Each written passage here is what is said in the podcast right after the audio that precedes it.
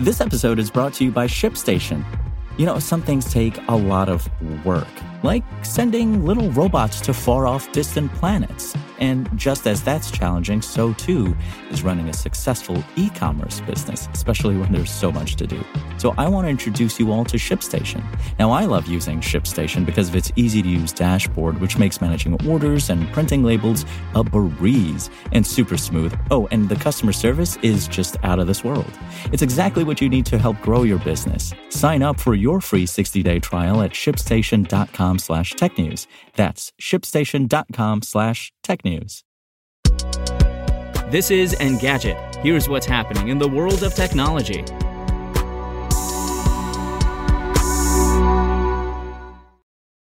Today is May 26th. Twitter has paid a $150 million fine to the FTC over its deceptive use of user data for targeted advertising. The fine stems from the company's admission in 2019 that it had for years used Twitter users' phone numbers and email addresses provided for two factor authentication to also serve targeted ads. The company said at the time that its use of the phone numbers for ads was an error and that it wasn't certain how many users were affected. In a statement, FTC Chair Lina Khan said that more than 140 million users were affected by the practice, which persisted between 2014 and 2019. It was also in violation of a previous agreement Twitter had had with the FTC dating back to 2011, which prohibited the company from misrepresenting its privacy and security practices. In a statement, Twitter's chief privacy officer Damien Kieran said the company has cooperated with the FTC every step of the way. This issue was addressed as of September 17, 2019, and today we want to reiterate the work we'll continue to do to protect the privacy and security of the people who use Twitter, Kieran wrote.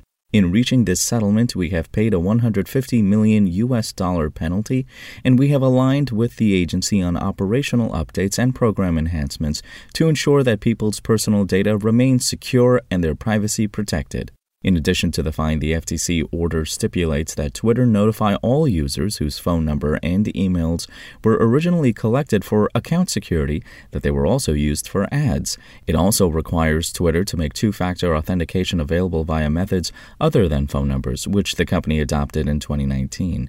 Twitter will also create a new comprehensive privacy and information security program to review new products for potential privacy and security risks. And Apple's Vice President of People and Retail, Deirdre O'Brien, tried to dissuade the company's employees from joining a union in an internal video leaked to several media outlets. In the video, which was sent to all of Apple's 65,000 retail employees in the U.S., O'Brien tells workers that a union would slow down the company's efforts to address worker concerns. We have a relationship that's based on an open and collaborative and direct engagement, which I feel could fundamentally change if a store is represented by a union under a collective bargaining agreement. To put another organization in the middle of our relationship that does not have a deep understanding of Apple or our business, and one that I do not believe shares our commitment to you, she said in the video. Unionization efforts are currently underway at a number of U.S. Apple retail stores following months of worker led protests over low pay and long hours, including union drives occurring in retail stores in Towson, Maryland, Atlanta, and New York City. A number of retail workers recently accused the company of union busting. Earlier this month, the Communication Workers of America, the union which is seeking to represent workers at the Atlanta location, filed an unfair labor practice filing with the NLRB, accusing the company of holding mandatory captive audience meetings with bargaining unit employees. O'Brien emphasized that a union would block Apple's efforts to respond swiftly to worker concerns.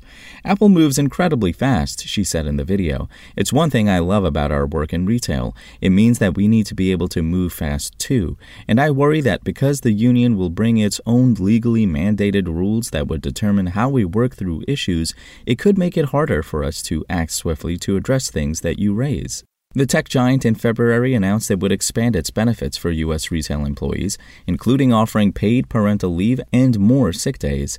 It also raised the pay for a number of retail employees, but critics say that the company took these steps amidst a tightening labor market after years of media coverage and complaints from Apple's retail workers about the low pay and strenuous work environment. If you want to catch the latest tech news as it's happening, check out Engadget.com or tune in again every weekday.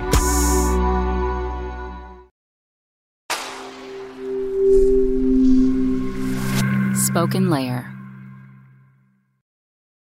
Want to learn how you can make smarter decisions with your money? Well, I've got the podcast for you. I'm Sean Pyles, and I host NerdWallet's Smart Money Podcast our show features our team of nerds, personal finance experts in credit cards, banking, investing, and more. And they'll help you make the most of your money while cutting through the clutter and misinformation in today's world of personal finance.